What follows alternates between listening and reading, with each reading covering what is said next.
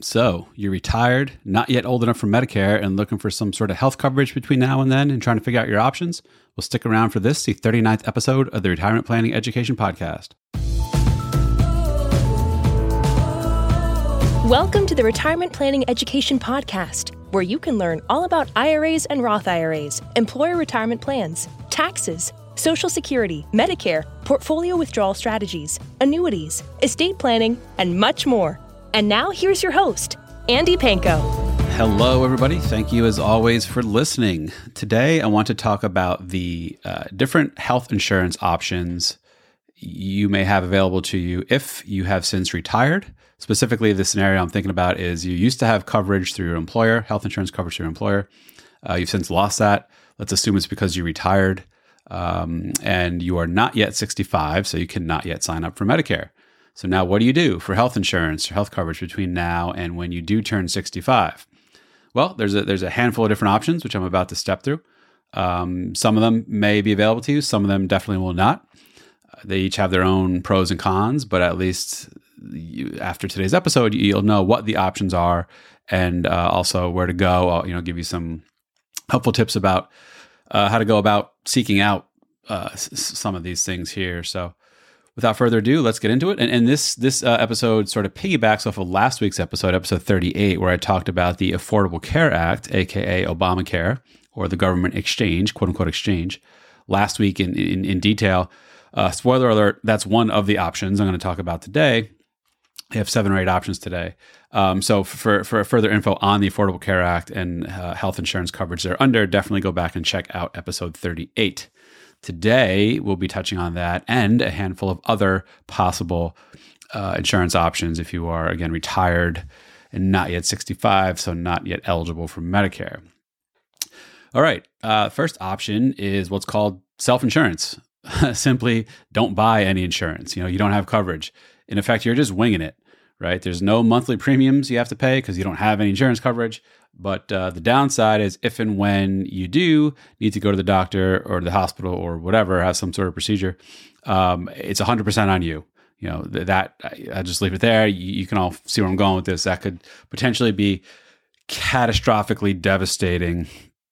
You know, you're 63. Let's say you're, you're planning on just being safe and waiting two more years until you're 65 and sign up for Medicare and planning on winging it without any coverage um, something happens, whether you know freak accident, you you walk and roll your ankle on the curb and fall and crack your head or something, or you know something else, a heart issue or something pops up that it's really outside of your control, um, that would be bad. So it's technically an option.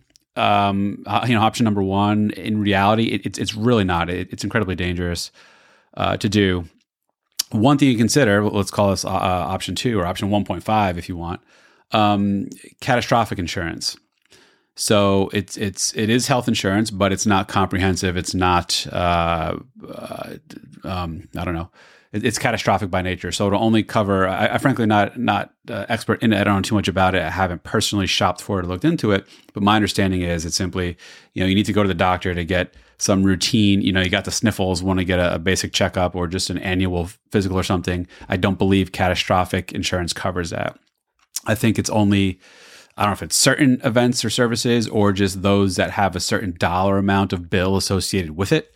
Basically, something big, right? You know, you, you fall, you, you shatter your hip, you're in a, I don't know, wheelchair and extensive physical therapy for, for months or something. Um, then I think catastrophic steps in to cover some of it just so you're not on the hook for the full, you know, few hundred thousand dollars or whatever it may be for that. So it's another option, catastrophic insurance. Um, one other option is, and this probably isn't common or available to you, but see if your company that you retired from has any special retiree health benefits. So th- this can take a few different shapes or forms. Um, it's it's may or may not be subsidized partially through them. Uh, so it's probably if they do offer, it's probably going to be more expensive than what you were paying while you were an employee, but could be better, could be cheaper than just getting a fresh policy on your own on the outside world or doing one of these other options I'm about to discuss here.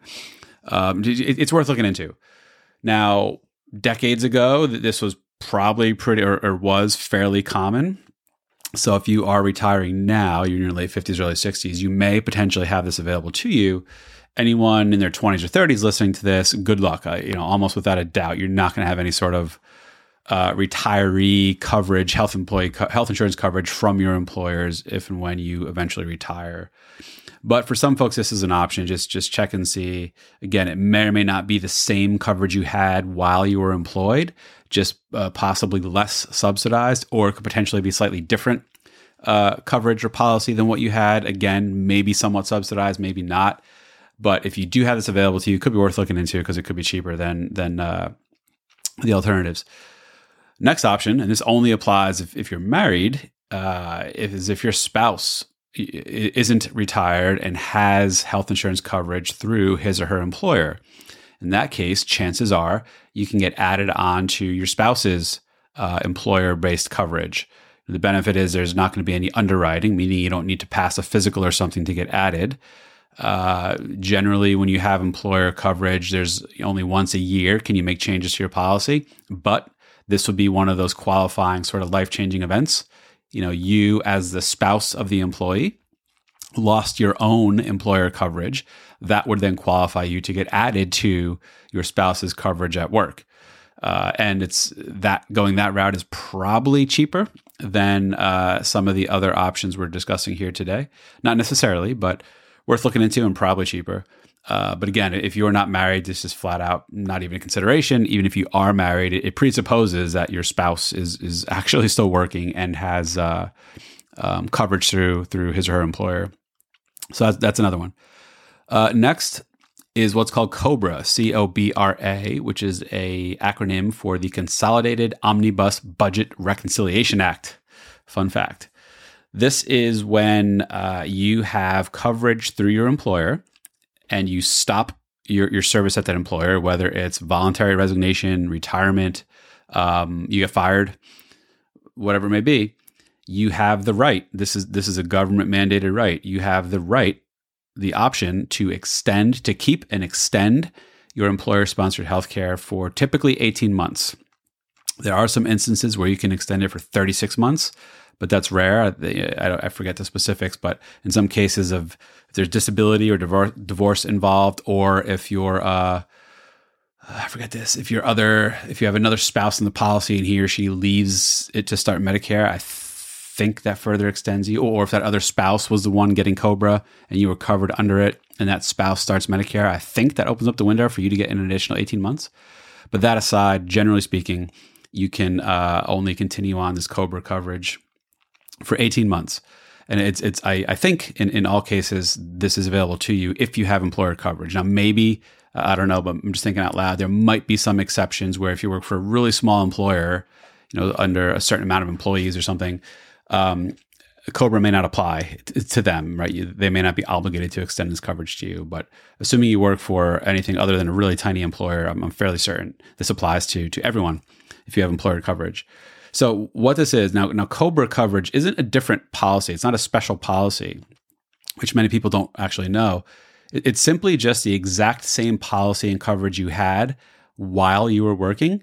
You just continue that on as is. So it's pretty seamless. You, I, I, believe you keep the same uh, insurance card. I don't think they make you get a new card. Uh, you know, all the limits, the coverages, uh, the, the, the network of providers is the same. The difference is while you're working, chances are your employer was at least partially subsidizing some of the uh, the costs, you know, the monthly premium cost of that policy. When you leave and you you continue on that policy, that coverage through Cobra, you now pay the full sticker price of that premium every month. And in addition, there's an additional, I don't know if it's two or three percent, but there's an additional few percent uh, surcharge, if you will, added on for the administrative expense of your uh, previous employer continuing to administer that plan for you, even though you're no longer an employee. So, so they charge you a little more.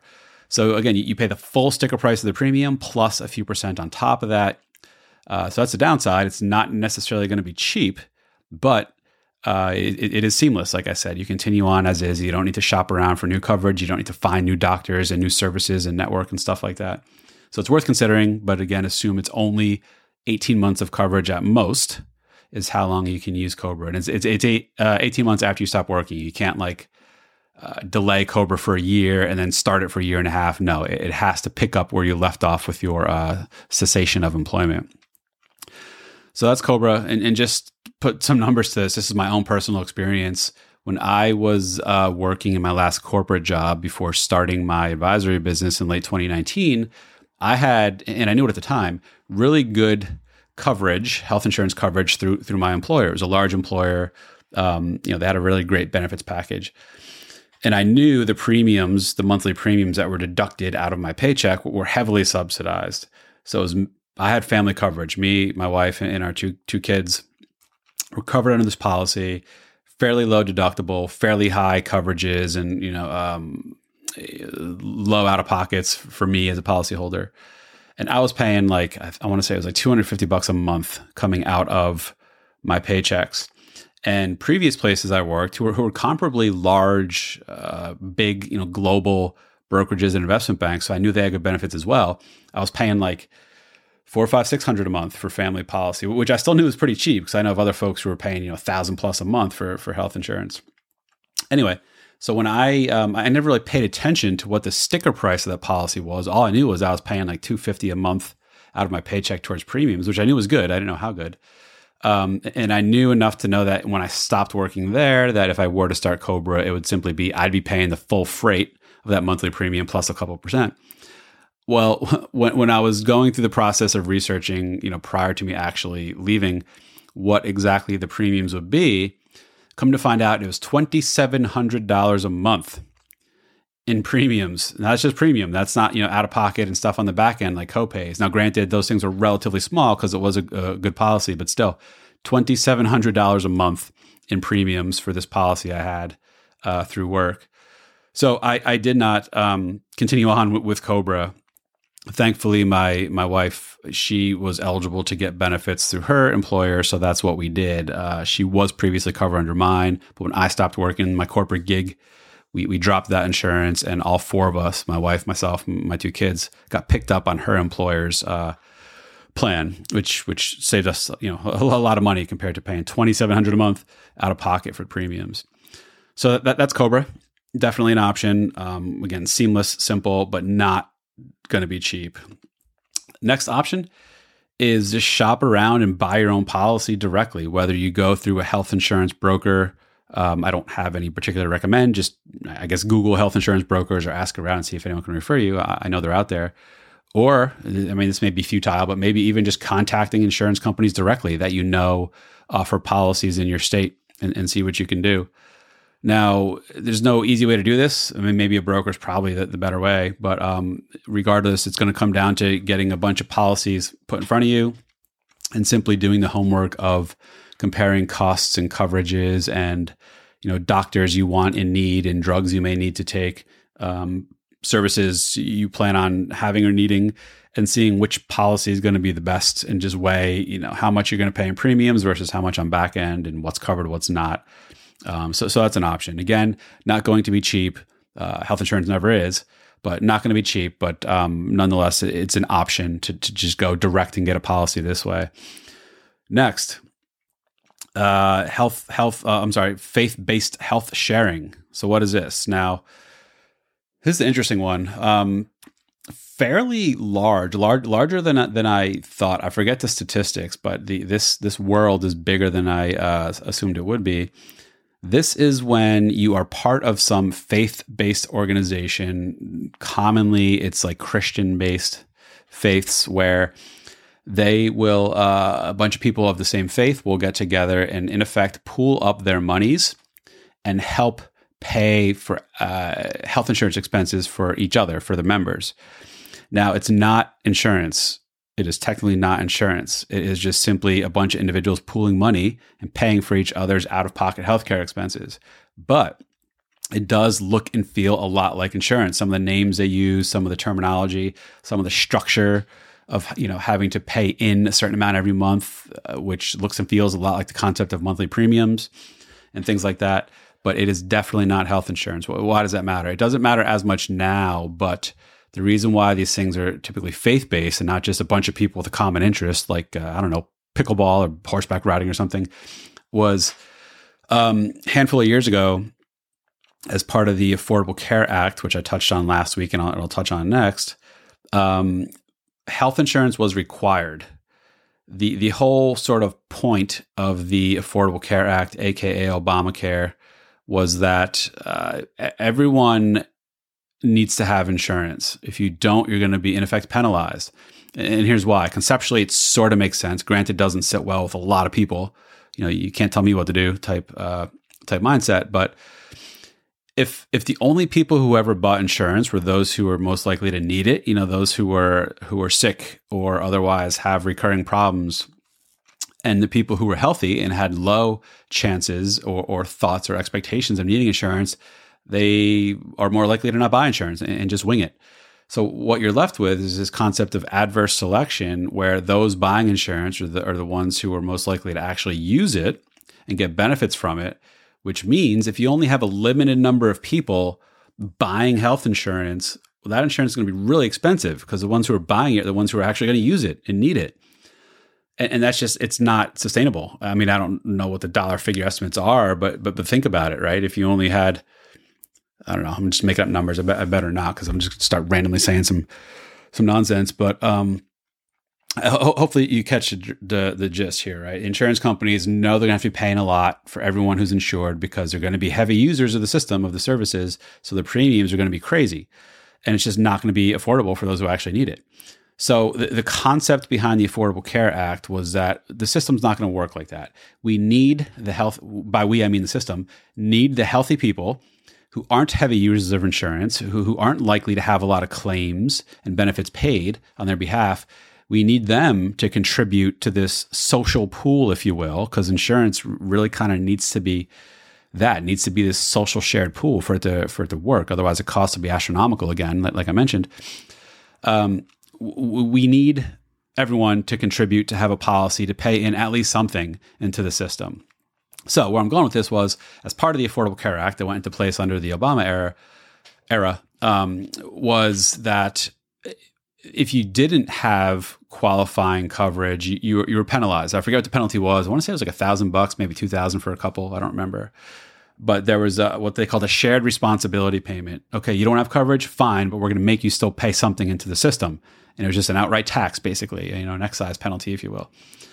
So um, coming back finally in my long-winded way people of of certain faiths generally christian now maybe there was other denominations i, I don't know but commonly this was christian were able to be exempted from that shared responsibility thing on religious grounds. And i don't know exactly how or why this was the case but the gist was my religion doesn't uh, permit me to have health insurance or something or or maybe it was because the health insurance that's commercially available um, at least partially goes to cover things my, my religion doesn't agree with, um, whether it's abortion or birth control or uh, I don't know. I'm just thinking out loud here. But the, the ultimate point was if you were of a certain faith, namely Christian, um, you were able to be exempted from having to have health insurance under under uh, Obamacare. At least that's my understanding of it.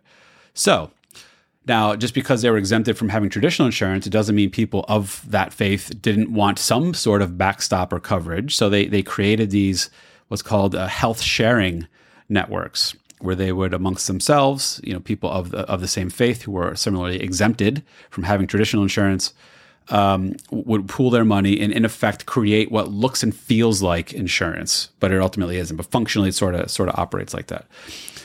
So, long way of saying uh, that's another possible option if you're, you're one of the qualifying members. You know, again, let's assume it's a Christian faith based health sharing thing. You kind of need to be Christian, I think. Now, I, frankly, I don't know how rigorous the screening or validation process is. What's to stop someone from showing up and be like, yeah, I'm Christian? Well, you know, when you're not, I never looked into it, but um, th- that's an option. Now, there's lots of differences between that and traditional insurance. There's lots of things they don't cover definitely, if you are considering one of these faith based health sharing programs, heavily research it, especially for you and your own specific drug needs, doctor needs, service needs. Um, you know, make sure what you're you're actually likely to use is going to be at least partially covered under this arrangement. Because if not, uh, it may not may not work out so well. The next option is the Affordable Care Act, aka ACA, otherwise known as Obamacare or the quote unquote exchange, the government exchange. So, again, see episode 38 or listen to episode 38 where I go into this in much more depth.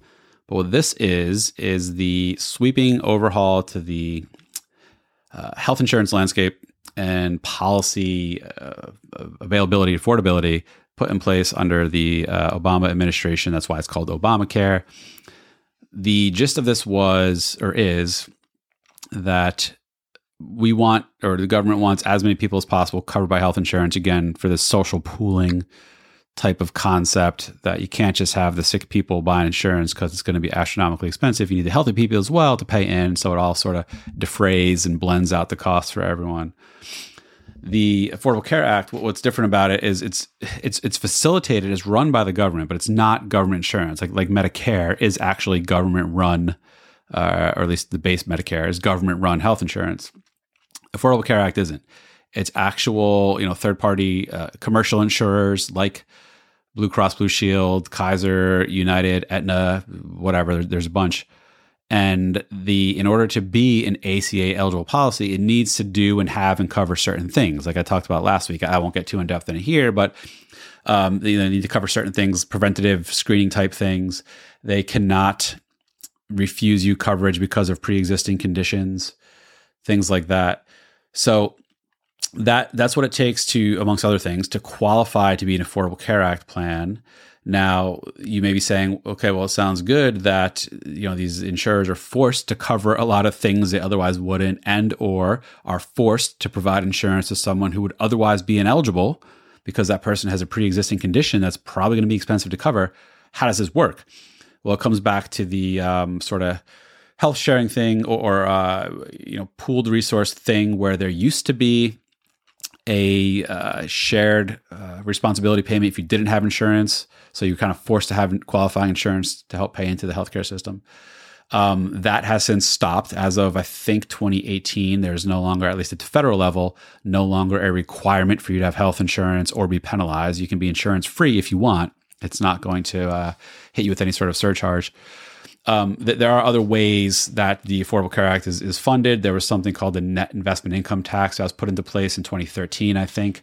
This is a flat 3.8% tax that people over certain incomes have to pay on all their uh, passive uh, investment activity like dividends, interest, capital gains. You know, all that money helps fund the Affordable Care Act. So uh, I won't get too in depth about you know the, the inner workings of the Affordable Care Act, but the uh, point is it's it's policies that are available to everyone in the country.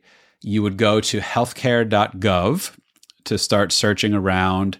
Uh, it actually is a fairly user friendly site, surprisingly. Put in, you know, ask for basic info because policy availability differs wildly across states. And even I think within zip codes and like counties, there's different insurers that do or don't provide coverage in certain states and zip codes uh, and, and at different prices. So I, I, can't even really give estimates now. You know, if you live in, I don't know, Florida, your policy availability and cost could be very different to what it is in Alaska versus California versus Nebraska versus any other state you want to randomly come up with. But you go to healthcare.gov, you can search around. It'll ask you, you got to put in some basic info, name, birth date, etc. Who else may be covered? You can get family coverage under this. It doesn't need to be just you and and shop around and see what's available. And like I discussed last week, you'll you'll often see plans that are given a metal color, like bronze, silver, gold, or platinum. Um, that just signifies those are all the same underlying plans. The difference is how much you pay upfront monthly premiums versus if you want a lower premium, you're going to pay more on the back end in terms of out of pocket coverages and expenses. Um, so the good thing about ACA, it's it's available to anyone not necessarily cheap. The sticker prices of these policies aren't necessarily cheaper than uh, private insurance you can get somewhere, or not necessarily cheaper than Cobra extension of your employer benefits, etc. But one of the big benefits, like I mentioned last week's episode, is the ability to get your premiums at least partially subsidized through what's called premium tax credits. So that's the big unique, in my opinion, the big unique advantage and angle of ACA, otherwise known as Obamacare, is the ability to potentially get your premium uh, costs defrayed if your income is below certain levels. And, and, I talked more about that last week. So, um, definitely check that out. So this is an option for everyone. Unlike some of these other things that aren't an option for you if you aren't married, if, uh, you know, if you don't have uh, you're past 18 months of Cobra, so you can't extend that. Um, Affordable Care Act is, uh, in theory, an option for everyone. May not be uh, cost friendly, but but it's a theory. Uh, uh, I'm sorry, it, it, it is available nonetheless. And finally, the last option, and I, I, I struggled to uh, consider this an option because the whole point of this episode is you're retired. How do you get health insurance now on Medicare? So this last option may not be an option if you want to stay truly completely retired, but simply uh, get a part-time job uh, at, at an employer that has subsidized health insurance benefits for part-time employees. Now there are some large um, well-known employers that do indeed offer health insurance, you know, w- with some subsidies for part-time employees. Now, whether it's 20 hours or 20 something, I don't know, but the point is you don't have to work 40 hours a week to, to get subsidized health insurance. Two come to mind, Starbucks and FedEx. I'm sure there's others out there. Those are just two that I'm aware of that, that I've seen personally. Uh, people who work part-time get get coverage through. You could also get coverage through spouses typically or dependents even if you have dependent children at home that, that's an option. So you may be saying, well, I already retired. You know, I don't want to go back to work, get health insurance. Well, in some cases, it, it may be your only or your best option, especially if you are uh, financially not quite ready to stop work completely. You know, the the income benefits of working part time obviously uh, make make a lot of sense from a dollars and cents perspective. But even finances aside, the sort of softer side, emotional uh, aspects of, of retirement part-time work could help transition into retirement. So for example, if you worked 40 years full steam, you know, 40, 50, 60 hours a week with commute, doing whatever job it was you were doing, maybe that was your identity, maybe that was your reason for waking up, maybe that was a structure and purpose you needed in your life. You stop cold turkey at age 60 whatever. You're sitting home. Now what do I do? Uh, it's quite common. I, I've seen people get fairly depressed when they retire because they lost some sense of identity and purpose and, and, sort of reason to get up and put pants on every day. So there's that. Working part time can help transition you from the full time go, go, go mindset to the eventual actually stop working completely and just have a life of leisure type mindset. Um, you know, working handful of hours a week could, could be a really good way to sort of glide into that as opposed to just jump in and, and hope for the best. So that that's that that was the uh, last option is consider some part time work. Uh, if for no other reason than to get some health insurance, but also that you have the added benefit of it'll produce uh, produce some income, and it'll help you sort of with some of the softer emotional sides of transitioning into traditional retirement of uh, stopping work completely. One final comment um, about Medicare is, you know, the whole purpose of this episode is I'm not yet Medicare eligible. I'm not 65. So, uh, what am I going to do for health insurance? You may be thinking, well, my spouse is over 65 and on Medicare. Why can't I just get picked up on his or her policy? Well, simply Medicare doesn't work like that. it, it is individual coverage, always was, always will be. Um, the policy you ultimately get, the you know the Medicare coverage you ultimately get will only cover you, no one else. Same thing with your spouse. If your spouse is already 67, let's say, and on Medicare, that coverage is only for him or her. It, it, cannot possibly be extended to cover you, unlike traditional, you know, private commercial health insurance you've had most of your life, where you can have family policies that cover spouses or children. Medicare simply does not do that. Full stop. So, so that that's why it's not even an option to get added to your spouse's Medicare coverage unless you're 65. You cannot get Medicare. Um, there's other things depending on if you're disabled or of low income. There's Medicaid uh, for children is something called CHIP, C-H-I-P, Children Health Insurance Protection. I forget what it stands for, but let's save that for for a different different day, different different topic. So that's it. Hopefully you liked this episode. Uh, if you did, definitely please take the time to a few minutes to, to give a little review, a thumbs up. If you're listening on Apple Podcasts, you know, uh, uh, flag it with some stars and a nice little write up will be greatly, greatly appreciated because any sort of acknowledgement like that helps others uh, more easily find this podcast when they're searching for retirement related stuff. And if you uh, like this podcast and what I'm what I'm rambling about here, you'll also like my other content sources. My Facebook group is Taxes in Retirement. My YouTube channel is Retirement Planning Demystified, and my newsletter is Retirement Planning Insights. You can find links to all three in the notes of this episode. That's it. That's a wrap. Thank you as always for listening. I will see you next time. The information discussed in this podcast is only general explanations and education. It is not specific tax, legal, or investment advice. Before considering acting on anything you heard here, first consult with your tax, legal, or investment advisor. Thank you.